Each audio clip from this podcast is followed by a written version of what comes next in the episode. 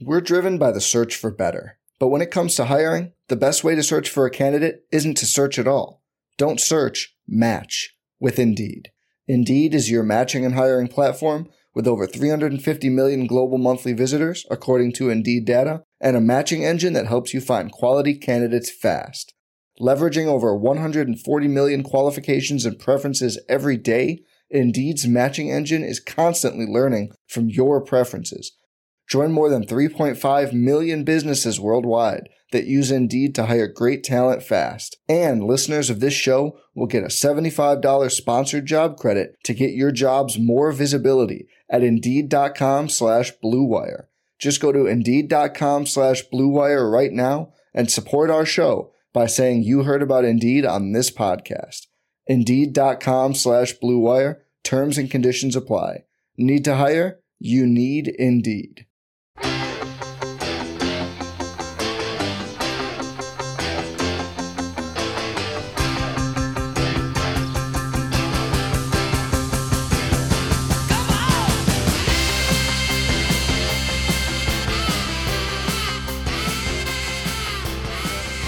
Welcome to Chasing Hardware, the podcast that sits down with the sports figures you grew up with and hears their stories.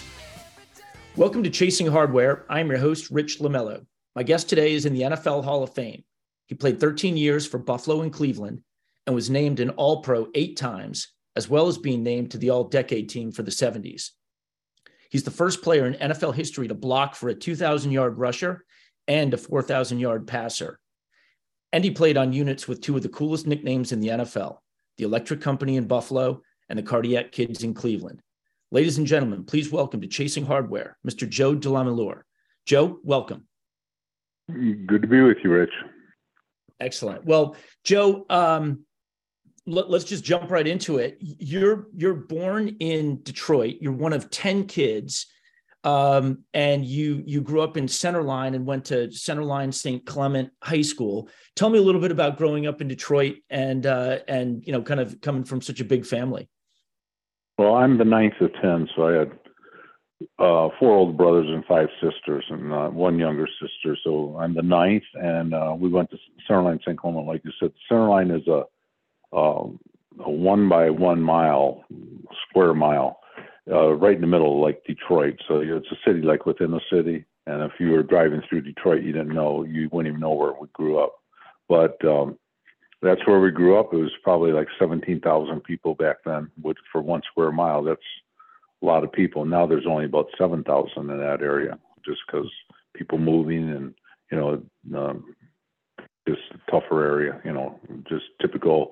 If you, if I, I always said if I was dropped off Cleveland, Buffalo, in Detroit and he put me in the middle of the city, I, I would think I'm in the same city because it's the same surroundings in all three cities. But anyhow, I had a good life. My we went to um, Catholic high school, Catholic grade in high school, St. Clement, and uh, as a result of that, I'm very Catholic. I go to mass every day. So my wife and I have six kids, and she we were in first grade together, went all the way through school. Then sophomore year and co- or junior year in college, we decided we want to get married and we decided we wanted to. We didn't have to get married, but we thought we were gonna, you know, not have children for five years. We got married, and like five months later, she's pregnant. So that's when we started our family when we were in college, which is it's good. So everything's good. Yeah, that's great. And and your dad owned a bar and restaurant, and uh, kind yeah. of instilled a pretty pretty uh, tough work ethic in you, huh? Yeah, it's still there. My nieces and nephews own it, and it was open from uh, seven in the morning, two thirty at night, seven days a week, closed Christmas, Thanksgiving, and Easter. So my dad got by because he had child labor. He'd be arrested. Now we're I was tending bar when I was sixteen.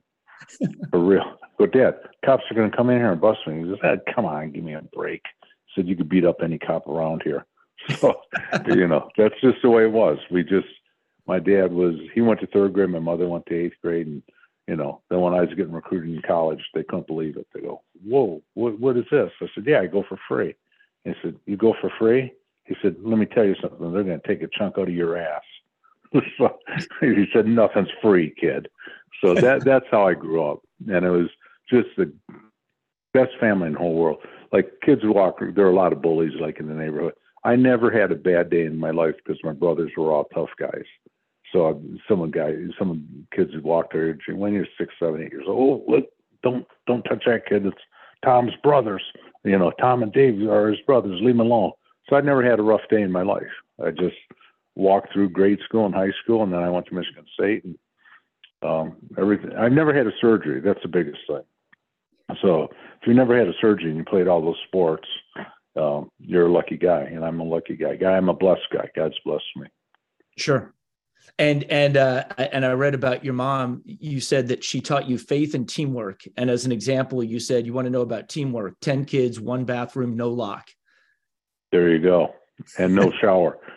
How we started sports was my mother said, "Hey, all we have is a tub here, and uh, no showers. There's a shower over at St. Clement. Start playing."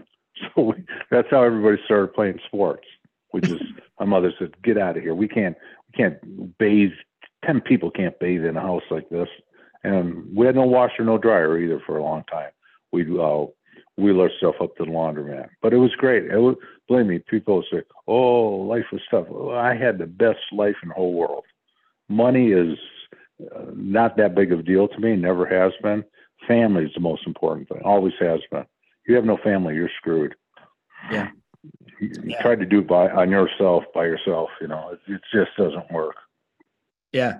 Well, and and so so you're at St. Clement High School, and you play football, basketball, and baseball, and you're a you're a and track. Oh, and track. Okay. And, yeah. And and you played yep. fullback in high school, right? I played tackle till my junior year, and then we started a track team, like our junior year and they said, "Hey, you know, I threw the shot. That was, you know, pretty easy thing to." Then they said, "What do you do?" I said, "I don't know." And the coach said, "Get in there and run a hundred. I go, "Are you?" I weighed 208 pounds too in high school, so I was a big kid for my high school, and I ran like a 10-8, which was pretty good, yeah. you know, at that time. And it was in a cinder block track and uh, Converse high tops and all this stuff. So anyhow, I, would run the hundred, throw the shot, run the hundred, and uh, do that. So one day I was running the hundred. We were playing against uh, East Catholic, and there was a three-way thing, nativity.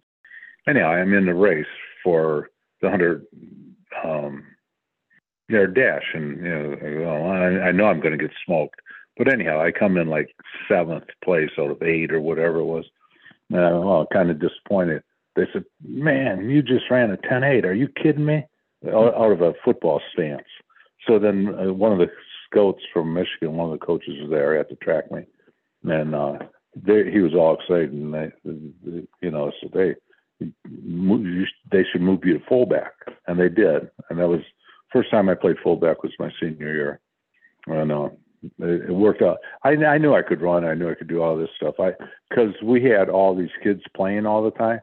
When when you know when you're not in uniform as in high school like a sophomore and junior i'm i'm running the ball all the time or throwing the ball catching the ball. So anyhow i, I play fullback and i get recruited by everybody in the country as a fullback and linebacker and I, actually went to the university of miami to and i saw joe namath play in that super bowl and chuck foreman and i they brought us down as recruits and ted hendricks was our host and I I want to go there, but my dad said it's too far. So he said, "You gotta go somewhere close." I go, "Okay, I'm going to Michigan because I, I was Coach Schembechler's first recruit. Like I was one of the first players he recruited, and I love Coach Schembechler. He's like real hard nosed guy, like like our family was. Sure. But my dad said he couldn't pronounce Schembechler. Because well, I said, Dad, I want to go to Michigan. Uh, I can't pronounce that guy's name. How do you say it? I said, Come on, Schembechler, Dad, DeLamielleure, Dad. That's no reason. No, I don't want you to go to. I said, okay, I'm going to Notre Dame because we're Catholic and everything. He said, that guy's a phony. I go, who? Parseghian. He's coaching a Catholic school and he's Protestant. I go, oh. And then he goes, you go to Michigan State because Duffy's Catholic, Duffy Daugherty. I go, of course. And I did. I don't know what I was thinking. That's why I went to Michigan State. It was my last choice. That's great. Yep. You know, oh, yeah. I, I interviewed Chuck Foreman and he told yeah. me he also told me that he had been at that game. How funny is that? Oh yeah, we were. And Ted Hendricks was our host. That's crazy. You know Ted the Stork. Yeah, of course. Yeah. And when we were, they were talking to me, I'm, they were saying, I played fullback and a running back, and Chuck was running back, and they're going.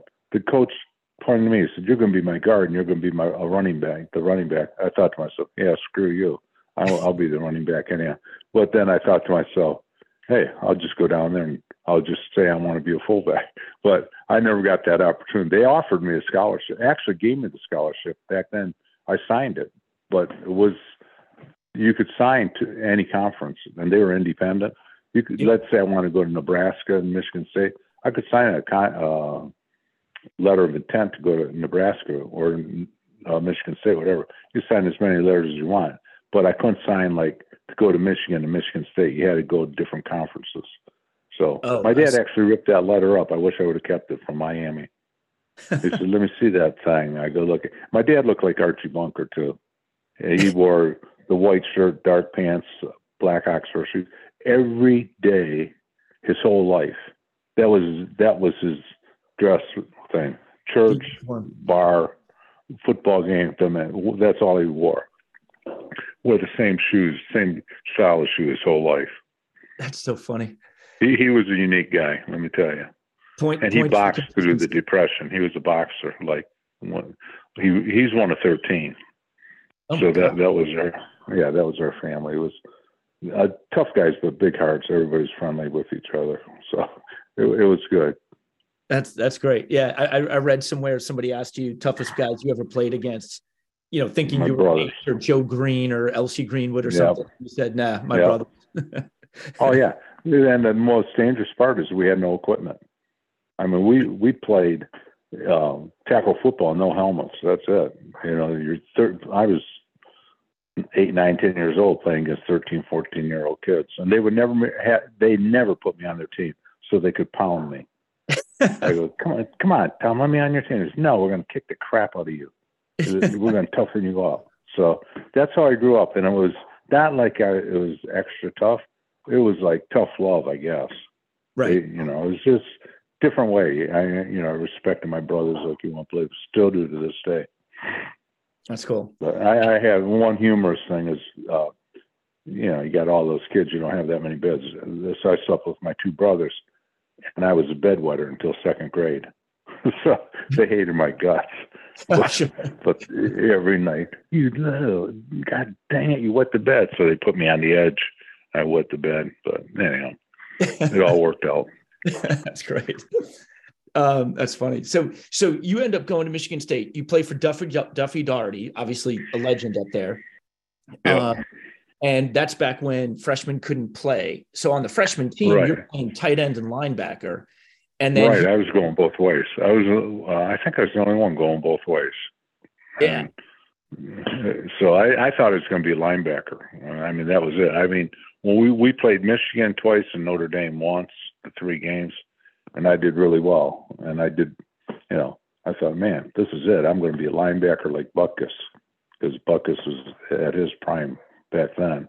Sure. And then my soph- my sophomore year comes and Coach Daugherty comes, hey, I'm going to put you at guard. I go, no, I'm transferring. He goes, you can't transfer. So I go, he said, first of all, your parents have no money and you can't transfer. You're not going to transfer. So just get that out of your head. Could you imagine that happening nowadays? No.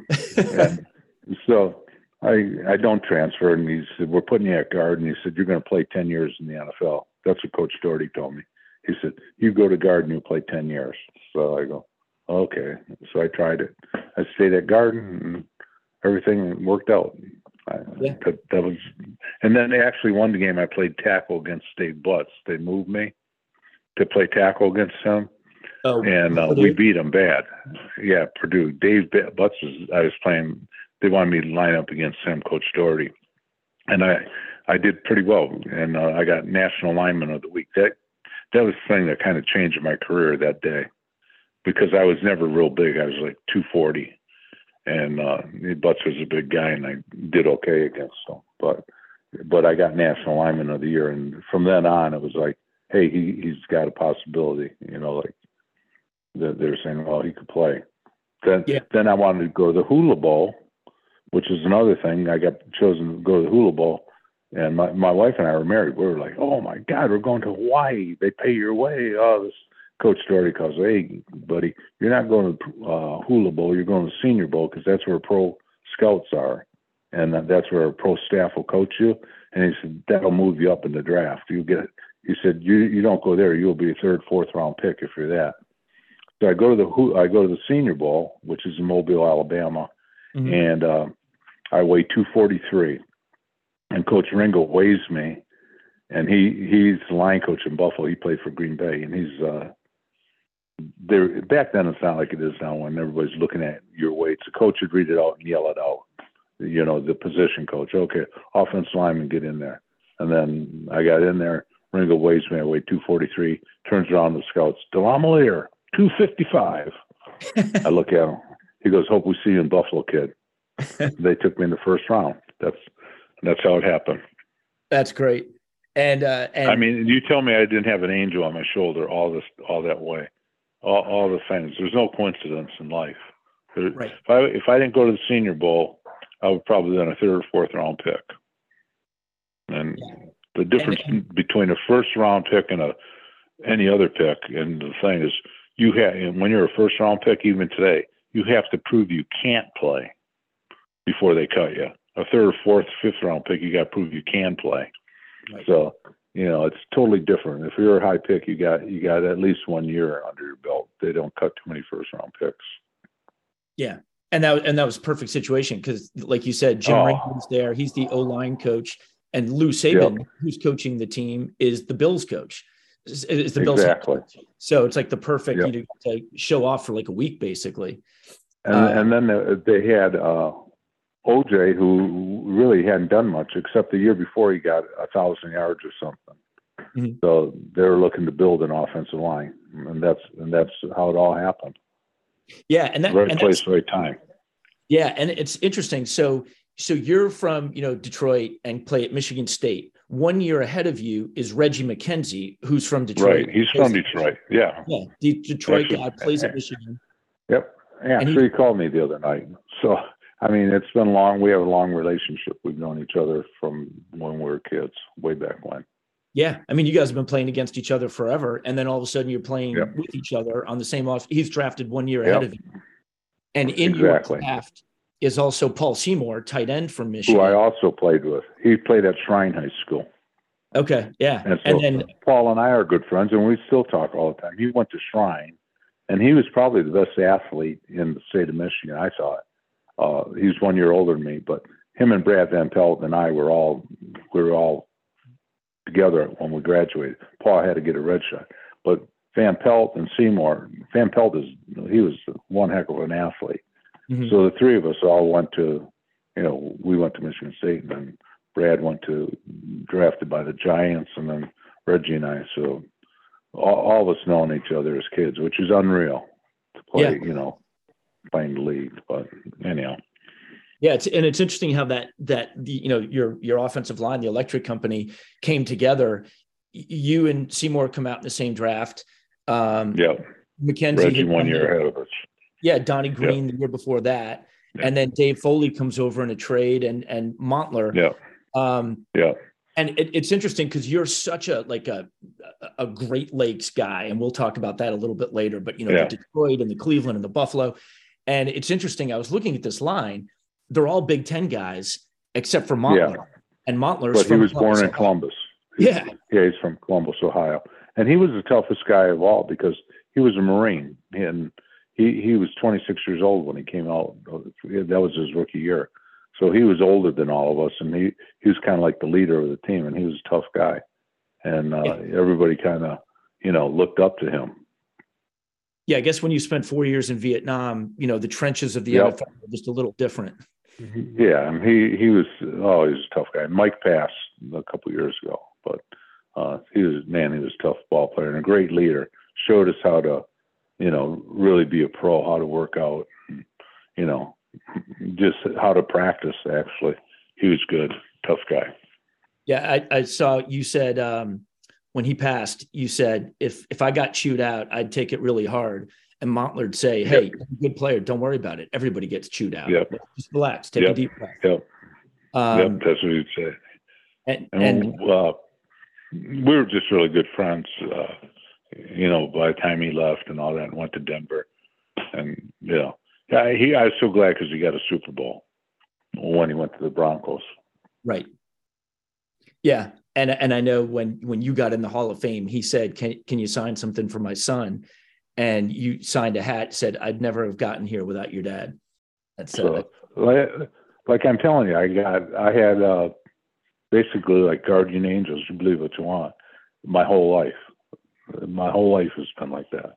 Yeah, and and so so now you're in Buffalo, and and just to take a step back real fast, when you're at Michigan State, there's a tailback named Eric Allen who would end up playing in the yeah. CFL. But he at one point, I think when you're a junior, he rushes for 350 yards in a game, which is an NFL right yeah. uh, NCAA record at the time. Yeah, that was Purdue. We played Purdue, which happened to be a great defense, believe it or not. They had Butz and uh, Dave Bing, or yeah, Greg Bingham, uh, Baumgartner, they had they had a great team. Otis Anderson, Darryl Darryl Stingley. They probably had the most talent of any Big Ten Big Ten team, and we we crushed them that day. So yeah. But Eric Flea Allen was he. That's another story. Guy weighed 159 pounds, six foot one, or maybe six feet, and he could fly. I mean, he he didn't get drafted, and, and um, he I think he did get drafted by the Colts, but they won't sign him, so he signed with Toronto. Okay. And and played his whole career in the CFL, right? Yeah. And yeah. he did well. He's really well. Yeah, but it's it's it's the beginning of a recurring theme for you of being, you know, blocking for guys who are setting records. Um, you know, with with him setting that record. And then yeah, so 73 comes and that line, that electric company line, you know, obviously blocking for the juice, turning on the juice, um, comes together. And there are a couple of things I want to ask you about on this line. So, first of all, obviously, not only does OJ Simpson break Jim Brown's single season rushing record, but he becomes the first guy to ever rush for 2,000 yards. And he's still, obviously, to this day, the only guy to do it in 14 games. 14 games, yeah. Yeah. And yeah. he, he well, averaged. The, the difference is, too, is that he, that guy came out of like three or four games after about, you know, third quarter. He was but by the time he had the thousand yards by seven seven games or whatever he got thousand yards, it was against Kansas City Chiefs. Mm-hmm. Uh, then then everybody said everybody saying, well, he says he's going to get two thousand. We nobody said anything about two thousand until he got the thousand. Then everybody said, man, he can get two thousand. He could have had a lot more than that because I know we played a couple of teams where they took him out, you know, out, out of the game when they didn't have to. I mean, if he knew what the record was two thousand, he would have got that in the in the twelfth game. Right. Uh, you yeah. know, it was pretty interesting that you know he got 2003, but he could have had a lot more if he played more. Yeah. And and like some of the records that were broken, I mean, that's the one that, that obviously stands out in everybody's head, the 2003. But you got he averaged 143 yards a game that year, which is to this day the NFL record. The team, yep. the team average he averaged six yards a carry. The team averaged 5.1. Um, yeah. But then also in terms of yards per game for a team, 220, it's the second highest in history. And the only other one was 84 years ago with the Lions in like 1936. So this is the most prolific rushing attack ever. And oh, yeah. by the way, not only does OJ Simpson rush for 2,000 yards, the the two fullbacks, Jim Braxton and Larry Watkins, combine rush for over 900 yards. So it's not like Simpson's the only guy running the ball back there. The fullbacks, exactly, thousand yards. I mean, it's just incredible. You know what you guys were able to accomplish that year. Well, what's incredible is that the guy who coached that that whole he'd be really famous was Jim Ringo because he played for the. Well, all he did was run the Green Bay Sweep. Right. He, he played for Green Bay for Lombardi. Yep. And he he I mean he was a miniature Lombardi. The guy, you know, he didn't he became a head coach, but he just didn't have first of all he didn't have the talent to do it, and he was he was gruff. I mean, he was rough. He, he was soft coaching, but he he, uh, didn't like mistakes. And I mean, if you played and he, he'd get all over you, you know, if you know he did something bad, to control the team would be tough to have a guy like that. He'd have a heart attack in the games but by the time he did 16 games or 14 games, right. he'd been burnt out. So, but Jim Ringo, eh, it's basically the Green Bay sweep, which is pretty interesting. Yeah. Yeah. Well, and I, I noticed I, I was watching old clips of it, and on the run at Shea Stadium in the snow that day, when Simpson broke Brown's record. He you know, obviously did that, and then later in the game got the 2,000 yards. When he broke yeah. that record, it was your you were pulling you know around to the left and kicked out on Burgess Owens that freed him for the. I remember, yeah, like it was yesterday. Yeah, I, I remember, like, and I knew it was Burgess Owens. So now Burgess Owens is, is famous. I go, hey, I blocked that guy. I blocked that guy. So That's people right. say, so what? I, he's a senator or a congressman, something. Oh, in yeah. Utah. Yeah, exactly. But he was a tough player too. So the, the, it was fun. It was fun playing. But I, I do remember that play. Like yeah. when you're telling me, I, I can picture me doing it right now. That's so funny. Um, and that and that team for the year, the team rushed for uh, 3,088 yards, which is still third all time. And again, the only one uh, to have done it in 14 games, rushed over. Yeah, if you, if you go 14 games, nobody can match that. I don't think. But, yeah, I don't know. And probably yeah. more impressive than all of this is that the Bills in the two years prior had won a total of five games. So not only yeah. are you guys putting up crazy stats, but you're winning, you're going nine and five after the team had only won five games in the prior two years. So obviously, and we should have been actually we should have been eleven and three that year, but that's the way it goes. Right. But it was we we had a good team, and yeah. the, more amazing than that, I think the average age is three, 23 and a half years old. You were kids. Everybody was 21, 22. Yep. Um, so. and and the, the the thing that I just find amazing, you were on the kickoff return team also. Yep. And Wallace Francis, the, the wedge. The wedge, yeah. Wallace he led Francis. the league. Yeah. Yeah. He leads the league at 30 yards uh, per return, scores a couple of touchdowns. There can't be too many offensive linemen on the wedge in on kickoff returns, were there? No, there were a couple, but not for 13 years. Right. I think once you got oh and started being the starter, they uh you you don't have to be on the wedge. But I always liked being on the wedge because I knew that could be a big play. Um, and that's the only, actually too. That's the only time I thought maybe I don't like football. Like at the end of my career, these guys. An example is it funny because we were talking about guys who should be in the Hall of Fame. There's mm-hmm. a guy named Hank Bauer. He was an special teams guy with uh, San Diego. So my wife is, you know, she we've been together forever. She knows all this. I go, God, I can't think of this guy's name. Tell me his name. Uh, San Diego. Uh, this just happened two nights ago. I, I go, the return guy is bald. He's tough. She goes, Hank Bauer. I go, oh my God. Nobody knows Hank Bauer. Do you? Do you know Hank do. Bauer? Yeah, I remember everybody him. 37. Played, well, everybody, 37. Everybody who played on a wedge in the NFL during my year knew who Hank Bauer was. Everybody. And there was a guy who played on a wedge who said, "Man, I, I, that guy's nuts." and he, and he, he he was a Scud missile before Scud missiles. That's pretty funny. Um, yeah, I think he went into broadcast. I think he became like a uh, like the radio yeah, he, Chargers. Yeah, and he also ended up coaching the special teams for the Chargers for a couple years. Oh, he did. Okay, but, I guess that makes sense. Yep, but you couldn't uh, teach what he did. I mean, he was he was insane. He he was unbelievable player, and not only that, he played offense. He did some stuff. He played on the offense and in running situations. He'd run the ball once in a while. He was a good player. Yeah, but he's yeah. so valuable. They kept him on special teams. Yeah, kind of like a Steve Tasker type, just like a stud on special. Similar, teams. yeah, yeah. But I don't. Nobody. I think Steve. Yeah, they these guys should get in the Hall of Fame. They there's no. I was on the committee when they were picking, trying to get kicker. I was on the committee when they had two old guys, me and Kenny Houston, and mm-hmm. we're talking to these reporters. I said, "How can Ray Guy not be on this team? He he he made the Raiders. I mean, he he made them go 90 yards almost every time they got the ball because yeah. he, he he could put it out of bounds, and he'd put it out of bounds. He won't kick it in the end zone. So he finally got in. Now he passed away. Um, yeah.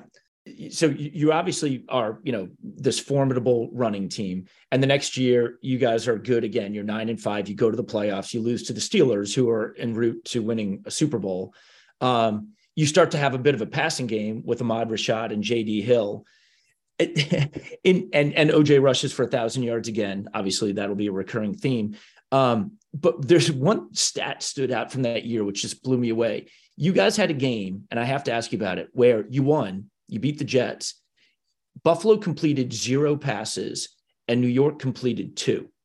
Namath was and Namath was the quarterback. Yeah. yeah. And Joe Joe Ferguson. It was a wind. It, you couldn't even you couldn't even see. It was a blizzard. Okay. And I, I actually went to a game two years ago with one of my sons, mm-hmm. and the New England played Buffalo on um, Monday night, and the winds were bad. I said, I said, as bad as this looks, it's nothing compared to the day we played in Shea, or uh, in Buffalo against uh, Namath, because it was unbelievable. That was one of the worst games. I, that and the playoff game in Oakland or against Oakland and Cleveland. Those are the two worst football games weather-wise I ever played in. Sure. But yeah. uh, Namath threw a ball and he caught it. I think it blew back to himself. can't or Fergie did one of them. The winds are were unreal in Rich Stadium, and they yeah. still are. But th- I do remember that game like yesterday. Yeah, that's just. So what did we win? Nine six or something. Something like that. Yeah, I mean, I, I figured it was weather related, but it, it just it just stood oh, out yeah. on the page. I just I had to ask yeah, about. It. They scored. Um, uh, they missed the field, the extra point, and then we kicked uh, three short field goals, and we won nine six. I think. That's amazing. Um, and then and then the next year, 75, you guys set a record for most points in a game in history. Uh, uh 30 yeah, points. what do we 420 or something? Yeah, I remember this stuff. I'm full of useless information. This crap don't make me a dollar. But I remember it because it, it was my life. I mean, I I love football. I loved all sports, so I can remember all this stuff. Like yeah. I can tell you the Lions starting lineup in 1962, their defense when they they beat the Packers. I can tell you every Alex Karras, Roger Brown, Darris McCord, Sammy Williams. I can go all the way up and down the thing. Uh, Brettschneider, Schmidt, Walker, uh, LeBeau, Gary Lowe, Night Train Lane, and Bruce Maher. Or yeah, Bruce Maher. That that's seventy some years. It's in my it's stuck in my brain. I was ten years old when I watched that game with my dad. That's amazing. Do, do you remember it when? Is.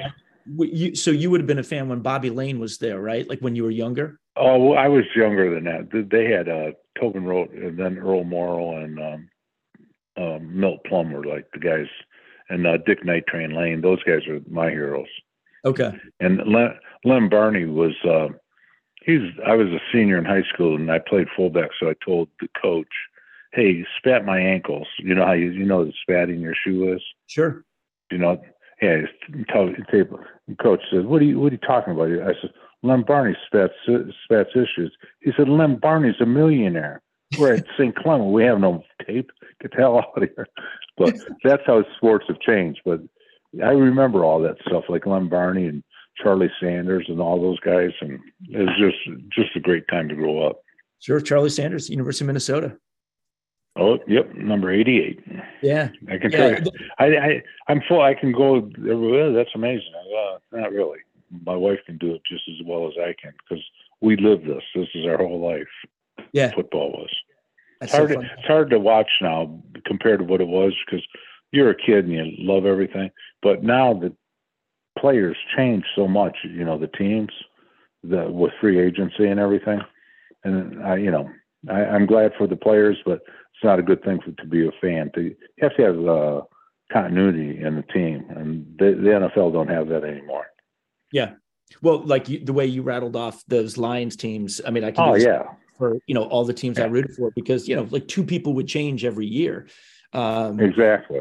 Yeah, exactly. and like you said, better for the players, obviously, but uh, it it does make it tougher because you have to like you need a program every year to figure out who's on the team. Yep. Um, but that that and that 75 team, again, a winning record. And you said a record for most points, uh, you know, per game for the season. And oh, by the way, it's it's the second greatest rushing season a team has ever had. Uh, you know, OJ has 18. I think now it's seventh, but again, it's it's number two uh, for anybody who played in 14 games. And OJ has 1,800 yards. He scores 23 touchdowns. Braxton sco- rushes for over 800 yards. Um, you know, again, just that, you know, that electric company, you know, kind of opening the holes for those guys is amazing. Tell, tell me a little bit about Jim Braxton. I mean, he he obviously is kind of an underrated guy who I know has passed away. Yeah, he was very, he played West at West Virginia. He was a tight end, so they right. moved him fullback, and he was bigger than most people. He was like 250, so we called him Bubby, and he was he was uh, one heck of an athlete. I mean, he could play racquetball, basketball, you name it, and he he's twinkle toes. The guy could move. He he'd be famous today if he played because he could do it all. He, you could put him as an eye back, or you could actually put him as a slot. Believe it or not, he, he had great hands because he played tight end, and he could catch. But you know, we didn't throw the ball that much. But man, he was he was an explosive guy too. He he hurt people when he run. Uh, he was pretty good. Yeah. And it's just amazing when you look at the stats, you know, because obviously OJ, you know, putting up all the huge numbers, but Braxton's in there getting 800 yards a year. I mean, it's just amazing.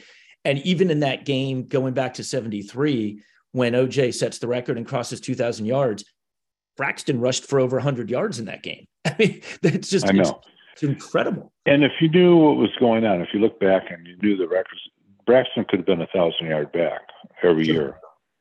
All you do to have good Baltimore and just you know make it a point to get get him a thousand yards, he would have got it. Yeah, he was an unselfish player, caught a lot of passes and he was captain of the team a couple times. Yeah, yeah, that's that's that's cool. Um, and then and then things in Buffalo start to get a little tough. Joe Ferguson misses half of the '76 season. A couple of rece- you lose Rashad and J.D. Hill. You lose a few D linemen to expansion and stuff like that. Uh, you know, OJ's still putting up numbers, but the team is struggling. Lou Saban resigns and Jim Ringo takes over. Um, what was that, you know, kind of transition like? You guys have been a winning team for a few years, and all of a sudden you struggle for a couple of years. Well, what happened was too that year, um, OJ wanted to be traded, and so they were trying to trade. Uh, Saban said, "Okay, we'll trade him. We could get some great players for him." And they were going. to He wanted to go to L.A. in it.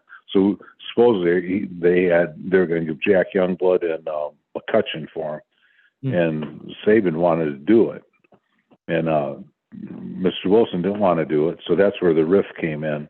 And then uh, they never settled. The the team never settled down, and then I think Lou quit that year, didn't he? Seventy six. Yeah. yeah. And then. Coach Ringo took over, but Coach Ringo took over a bad team. Right. Because Fergie was out, Marangi, he was just a, a quarterback from Boston College. He looked good, but he had no experience whatsoever lost our wide receivers. Bobby Chandler got hurt, who was a great receiver. You know, it, we just it wasn't even close to the offense we had. We lost like five guys off that offense, so that's yeah. what happened. Yeah. And so everybody blamed Ringo, and it wasn't Ringo's fault. We just didn't have any people. So they let Jim stay to 77, and it was the same deal. Just no players. What, what are you going to do? Yeah. And that's that's what happened.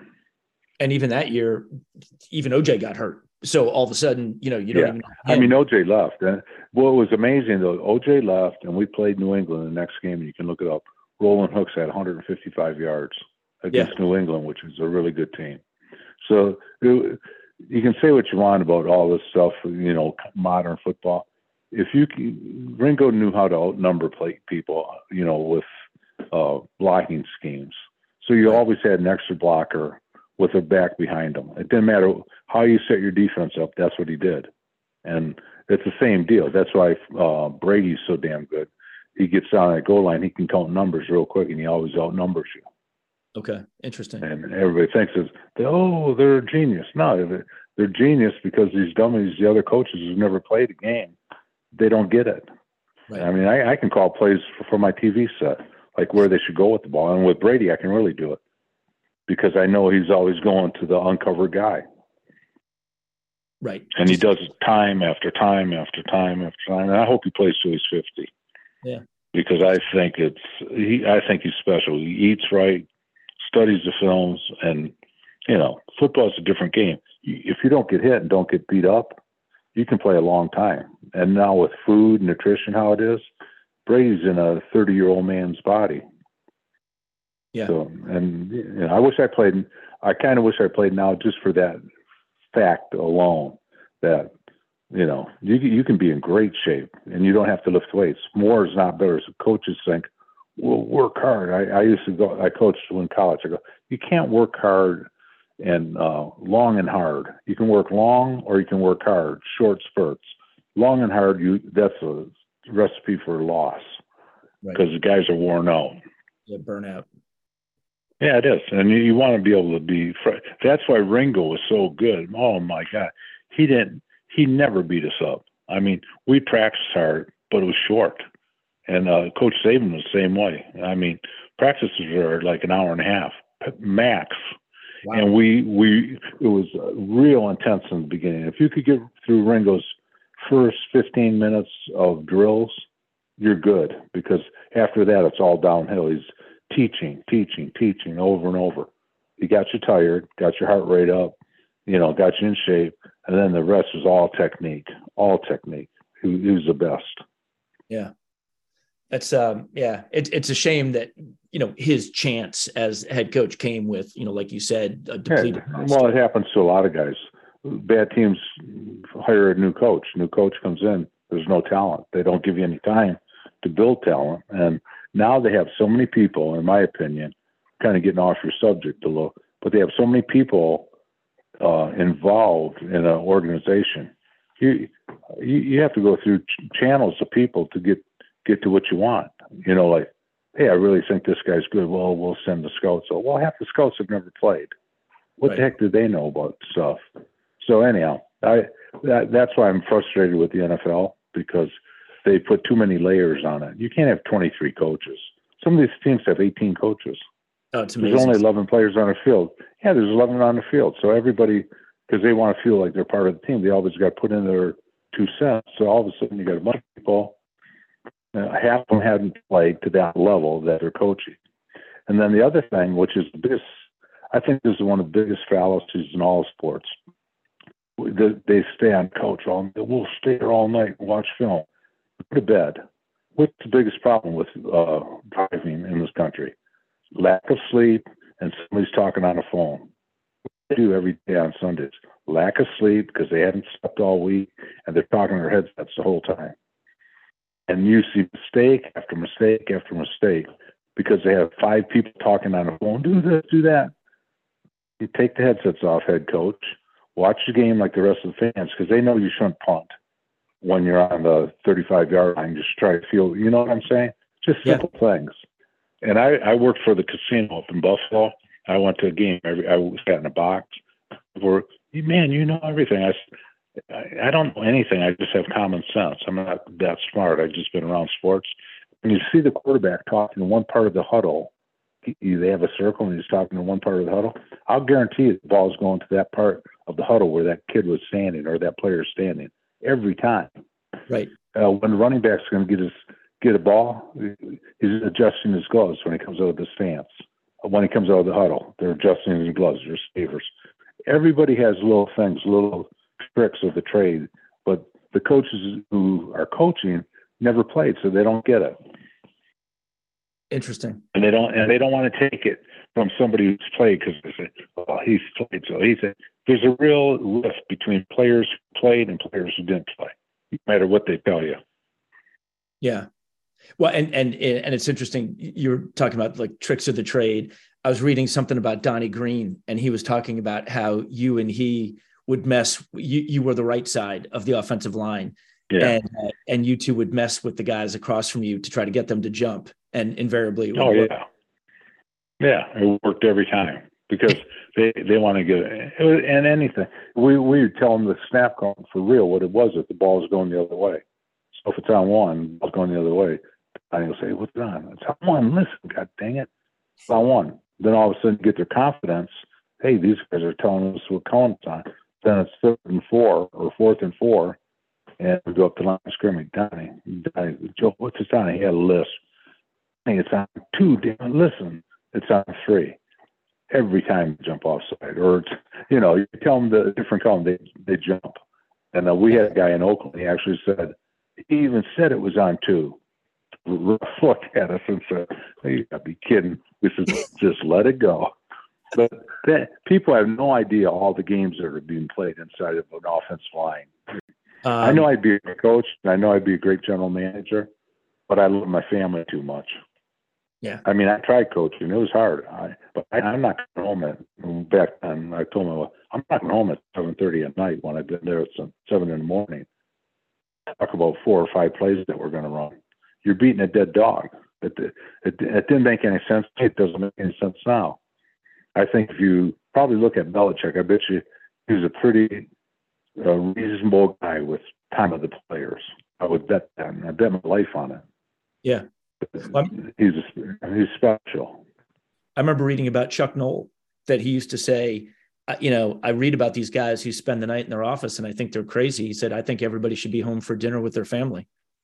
Exactly. Same with Bud Grant. Yeah. Bud Grant would go hunting during the hunting season. He's, hey, we're out of here by three. I gotta go hunting.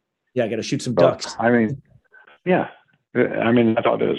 Anyhow, I don't mean to get off the subject, but uh, I'm just, you know, you can talk football forever, but it really comes down to basics. It's like life.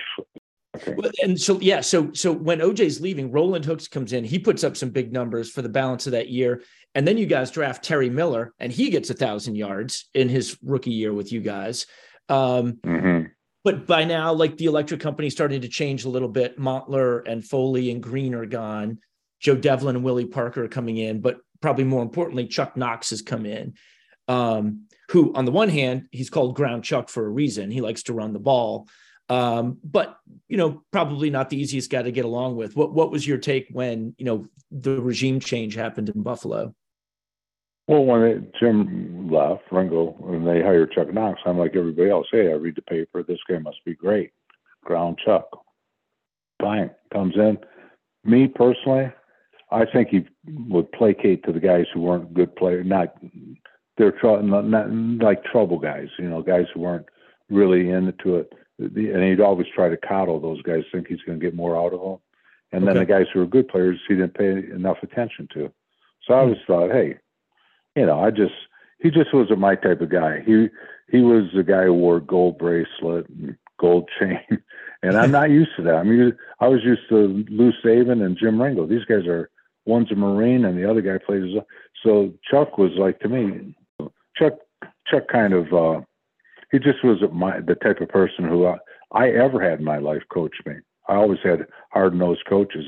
Chuck pretended he was hard nosed, but he was always trying to be nice to the guys who he didn't think could produce as much. So he'll he'll be nice to them and they'll produce. And he right. he probably did it. He he he had good records and everything, but I just I just couldn't play for him because I uh, kind of like uh, Coach Saban ruined me because he was a hard hard nosed guy and you know I just I, it was just such a drastic change for me. Um, and I told my wife, I said, "You're not going to believe this. I don't want to be here anymore."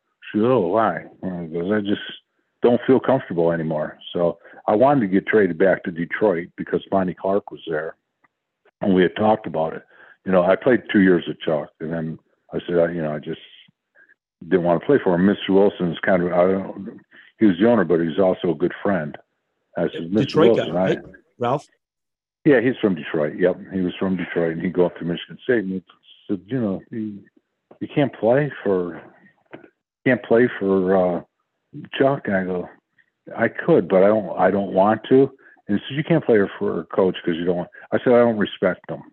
Okay, that, that's how I said. I said, I can play for somebody I don't like. I don't. I can't play for somebody I don't respect.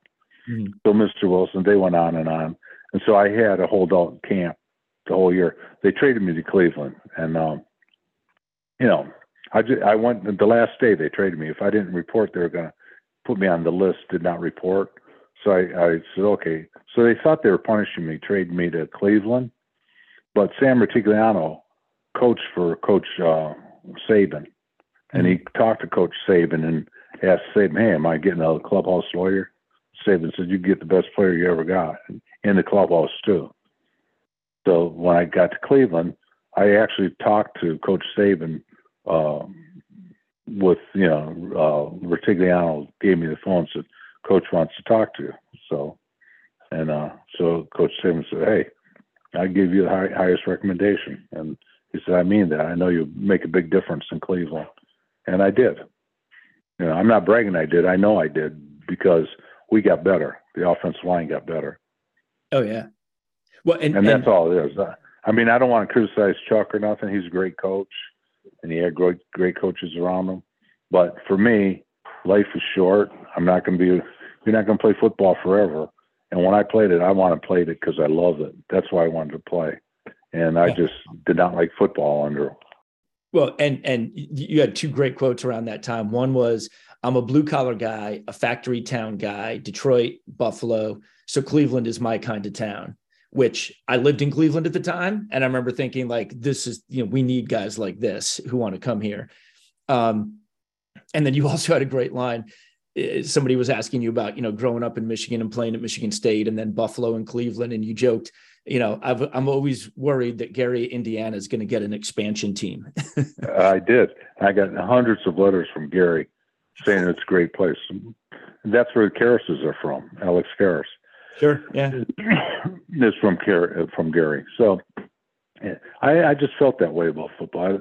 football to me was never um, a job. It was a game People go, you work hard. I go, no, I play hard. They don't say let's go work football. I play hard. It's it's fun. I, and Chuck kind of took the fun out of it, and so I didn't like it. And then, you know, I'm 28 years old with four kids. What am I going to do? I can't quit. We never right. made money like they do now, so I went and played in Cleveland. Then when things changed in Cleveland because Marty got in there, but the league changed. The league all got huge. The league went from you know 250 to 280. And, uh, you know, Marty said, you got to get bigger. I go, Marty, I'm 34 years old. I'm not, how do I get bigger? A leap in evolution or guys take steroids? Of course, people were taking steroids back then. Sure. And I didn't, I never took a steroid. Yeah. It's just... Because it's a play. And that, that's the story of my whole career. That's why I even left Buffalo. And that's why I ended up leaving Cleveland because I don't want to take steroids. Not that they were forcing you to take them, but they wanted bigger guys. Right. And if you look at the league, that's when the league changed in the mid 80s. Oh, yeah. It went, well, uh, it went from who, 255, 260 to 280. Yeah. My, I mean, my favorite Bottom player, line, that's it. Yeah, I grew up in Cleveland, Minnesota. And my favorite player was Alan Page. And there you go. Bud I played against him. He weighed 220. Yeah, exactly. Page. There's probably not a quarterback in the league right now who would who weighs less than that. And yet here was this Hall of Fame yeah. defensive tackle playing in the yeah. 80s at 220.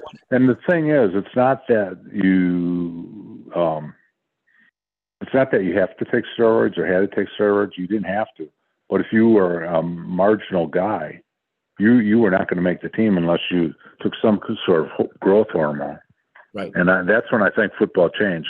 Now I don't think they do that. I think they found, you know, way better ways to eat, better ways to work out, and all this stuff and uh, they actually test people for drugs.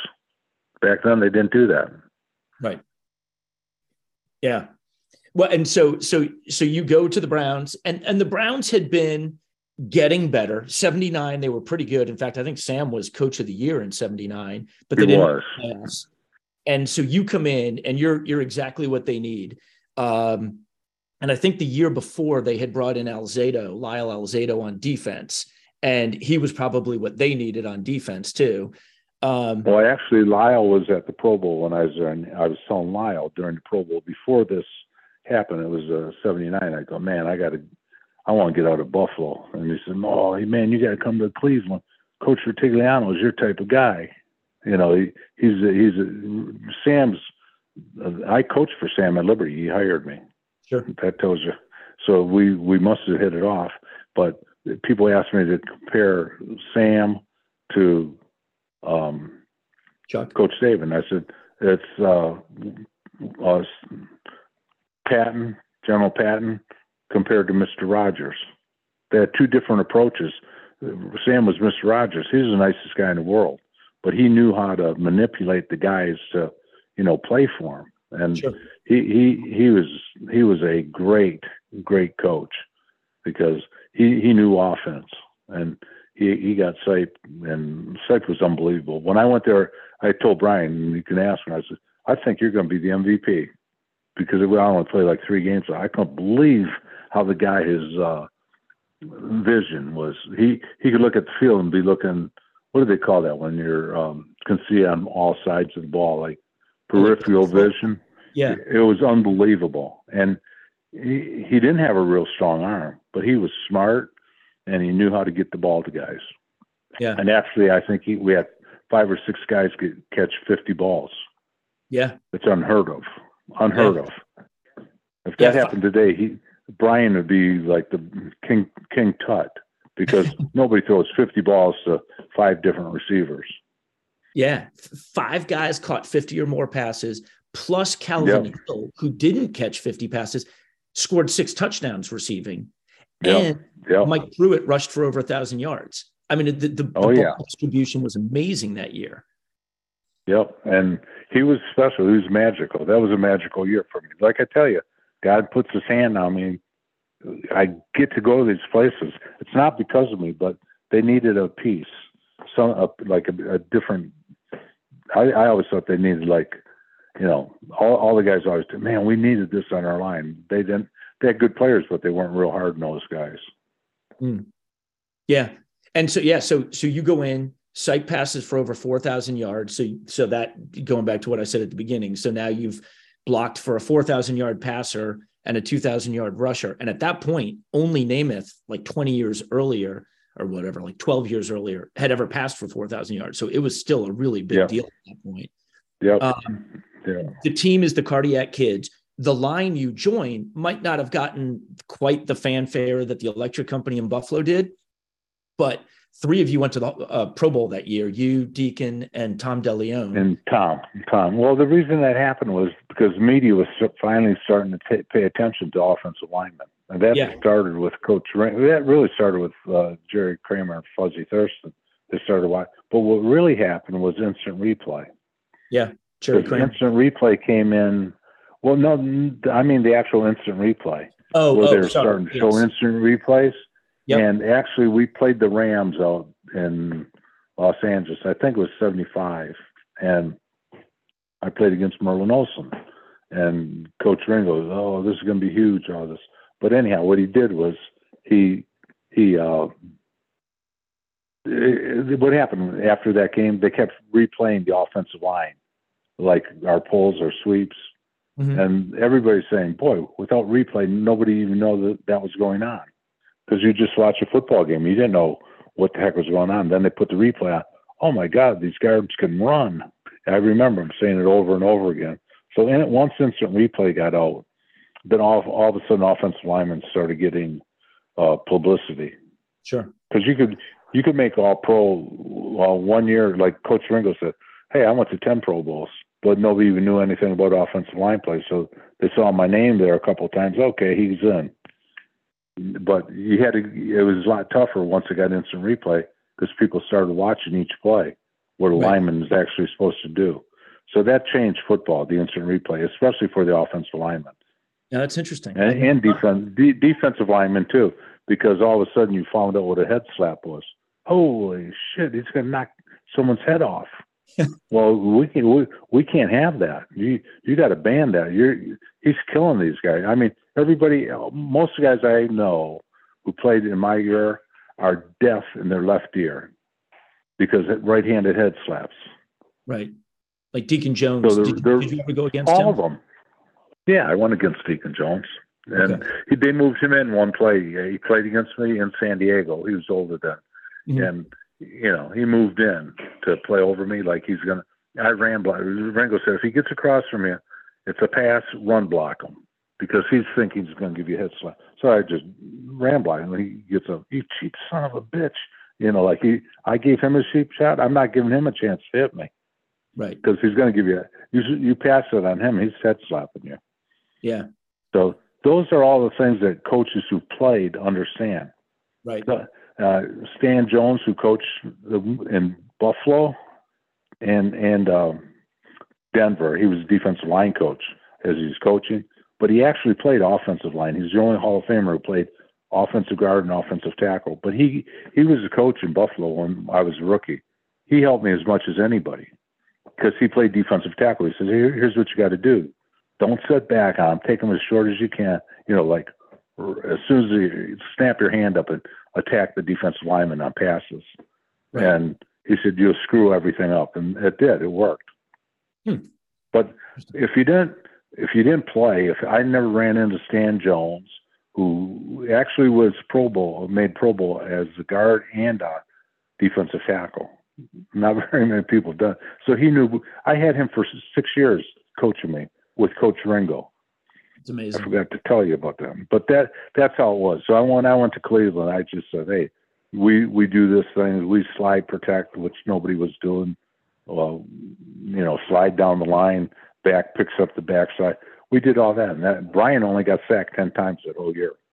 Um, well, so in Cleveland, you know, I have to ask. Obviously, the, the famous quote about the red right '88 in the in the Raider playoff game was uh, that Rutigliano said to Sipe, "If it's not there, throw it in the lake." Um, yeah. And obviously, he tried to force it in. But you had a great quote too. You said, "I heard the the ball whoosh by me, and I've got a fat head. I wish the ball would. I wish it would have hit it." I said that a thousand times. I said, anytime somebody throws the ball around my head, it gets hit. I said, except that time, that ball whizzed right over my head. And, right, damn. Uh, and uh, Mike, what was Mike's name? Number 22 intercepts it. Mike. Oh, I think it was Mike Davis. Mike Davis. What? Yeah, Mike Davis. I met him years later. So, you know, I'll never forget you, you son of a bitch.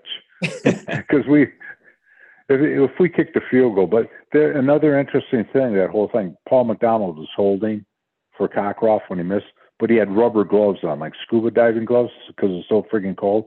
So right. we tell him take the gloves off, and Cockroft makes makes the kick. It all comes down to the rubber gloves. It's like a Seinfeld show. Like, well, take the gloves off, God damn! If if he would have took the gloves off the whole time for the touchdowns and that, uh, he, we would there wouldn't even been in question. They didn't think he could hold the ball. Oh, interesting. I never heard that. Nobody has. But once he took the gloves off, he was okay.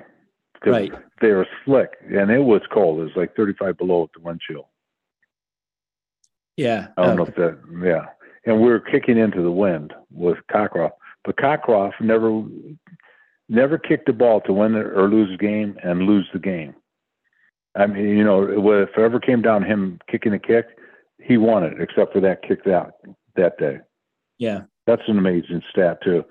And oh man, that's that to me. I always say it over and over again. Red right for years. Red right eighty eight. God dang it! Why did we call that play? Yeah, I thought we were going to put the ball in the middle of the field and just kick it. Yeah, and we win win by a point. But anyhow. Yeah, frustrating. All those things happened in that game. All those things. Yeah. Yeah, that's interesting about the gloves. I did not know that. Oh um, yeah. Well, and I, I have to ask a question. About nine or ten years ago, I mean, obviously, you know, one of the big issues in football, probably the biggest issue right now, is is you know players with CTE. And about nine years ago, you got diagnosed um, in uh, in, in the past, California. Yeah, yeah. And, and, in the past you couldn't be diagnosed until posthumous, but now I guess it nuclear PET scans well, they did a PT a scan. I mean, uh, at UCLA with Dr. Malo. So my it was me, Tony Dorsett, Mark Duper, and Leonard Marshall went to UCLA to get scanned. I got scanned. My brain scan comes back. I got uh, CTE. We didn't even know what it was. Right. And um, so my wife's a nurse, and she goes, what, "What's this mean?" And uh, well, he's got. Um, you have issues when you have CTE. Now I have full blown dementia. Okay. I, am so I know I have stage three, and the jury asks. She's a nurse. She says, "What's stage three mean?" Stage four is an autopsy. Now this was nine or ten years ago, longer than that. I don't know when it was, uh, 2009, something like. I don't even know, but it was you know ten at least ten years ago. And she said, "Well, what's the prognosis? What's stage four? They said autopsy. Mm. So we go, "Holy crap!" I mean, so I go back, and then oh, she's she's progressive with stuff. She goes, you know, what can we do? What does what what, what can prevent this? Well, there are like seven things. They said, does he drink? No, I don't drink. Does he smoke? Never smoked. Does he do drugs? Any kind of drugs, recreations? He don't take anything. So, well, you're good there. Does he work out? She said every day, twice a day. Uh, does he read books? Yeah, I keep a daily diary to this day. So I did like there are seven check marks. I did them all. Mm-hmm. So then I know after you're there for a while, you go, damn, I I forget stuff. But then I started taking I I go to doctors now. I go to a neurologist. I I do everything. I I work out. I don't I don't drink soda. I try not to drink soda. I we're very careful what I do, and I'm in great shape. So what I'm trying to do is say, you know, my my goal is like I, would say to God, when I had CTE, I said, you know, I don't know what the future brings, but let me get better so we can help other people, because I think I've helped a lot of people, and I know my wife has by telling them, you know, what to do, where to go, go see this doctor, go see that doctor, and I I, I have I'm you know I have a the CTE and I got dementia, but I've talked to you for two hours. Does it sound like I got dementia? Right, not at all. Not, not at, all. all. Yeah, because they that I go to doctors. They say, whatever you're doing, buddy, keep doing it. I do a lot of stuff that I I was training with my son when you called because mm-hmm. uh, we train. We do a lot of stuff. We we do stuff with. Uh, it's called uh, Hall of Fame Solutions. It's my mine and my son's company, mm-hmm. and we train people with bands. Uh, we got uh, shirts. Weights are overrated. Half the times you get hurt with weights. Uh, diet is essential. We do a lot of inter- intermittent fasting and things, mm-hmm. but it's just what you eat. I mean, like now I'm on a, oatmeal and uh, blueberry with honey kick, but I, I, I weighed myself today. I weighed 245. I weighed 243 when we got married. God, you're you're playing 51 year. Yeah, I I weighed when I got married. It was 243. Yeah, and now today I was 245. So I mean, I stay with last year a couple times. My wife goes, "You're what? What are you weighing now?" I go like 238. She goes, "Don't lose too much weight. You can't carry that fat head around." so, I go, so that I mean, I I don't know why I'm okay. I don't. I, I do know why. I go to mass every day. And mm-hmm. I, I have a simple prayer. Lord, put me in the best place at the right, put me in the right place at the right time to help the most people we can. Yeah. And that's it. Basically what I try to do. Just, yeah. And my, we just try to help the most people we can. We, and we're not rich. We have, you know, we, when we played, we didn't make any money. So, right. and we, and we actually, at some point in times, we had nine kids in our house. So, you know, that, that lived with us and I coached them and all that stuff. So well, that's where we're at. Yeah. Well, it's amazing because, because, because of what you're doing, you're bringing awareness and you yeah. bring hope to people, which I think is, is, you know, a very powerful drug in and of itself. Um, it is. Know, it's really, well, there's a lot of hope. People say, Oh, you have CTE. I said, yeah, I got CTE. What am I going to do about it? Yeah. There's, there's nothing you can do about it. The only thing you can do is read up on a lot of books and things like that. And uh, my, luckily, I married a nurse. How about that? A, pe- a pediatric nurse. So, well, and, and my read- my son's a trainer. He's he's really a good trainer. I mean, he he was a firefighter, and long story short, he trains people all the time now. And we do stuff with without weights because yeah. not everybody can lift a weight. Well, and and keeping yourself in shape. I mean, I, I know some of your charitable uh, uh, activities have included riding a bike from Lansing, Michigan, to Mexico City to raise money for an yeah. orphanage. Ne- never yeah. taking the bike out of second gear, by the way. yeah, I and, kept it in one gear because I'm an idiot. I don't know how to change gears. Look, uh, listen, I don't text. I, I mean, I text very seldom, like a thumbs up. I don't write checks. I've written like five checks my whole life. I did this my whole life. My wife and I were the perfect pair. I take out garbage, cut grass, wash cars. She does all the paperwork. And that's our life. We that's I awesome. found a perfect mate. And that's awesome. she she thinks she's found the perfect mate, but she could get somebody a lot better looking, I'll tell you that. but she's but, yeah, look, Joe, you this has been great. Thank you so much for taking the time to walk me through growing up in Michigan, the Buffalo years, the Cleveland years, the the honesty about the CTE. So great talking yeah, to you. If you if you want to look at stuff, my son's really good. Hall of Fame Solutions.com. Go on there and he can help a lot of people. I'll tell you that, a lot of people. And okay. he's it's simple. It's not it's not complicated. Bye. Joe, thank you very much. Okay, bye. And thank you for listening to Chasing Hardware. I've been your host, Rich Lumello. The Michael Stanley Band brought us in, and the suburbs with Life is Like are going to take us out. Speak to you next time. It feels like life. Come on. Life is like. Life is like. Life is like what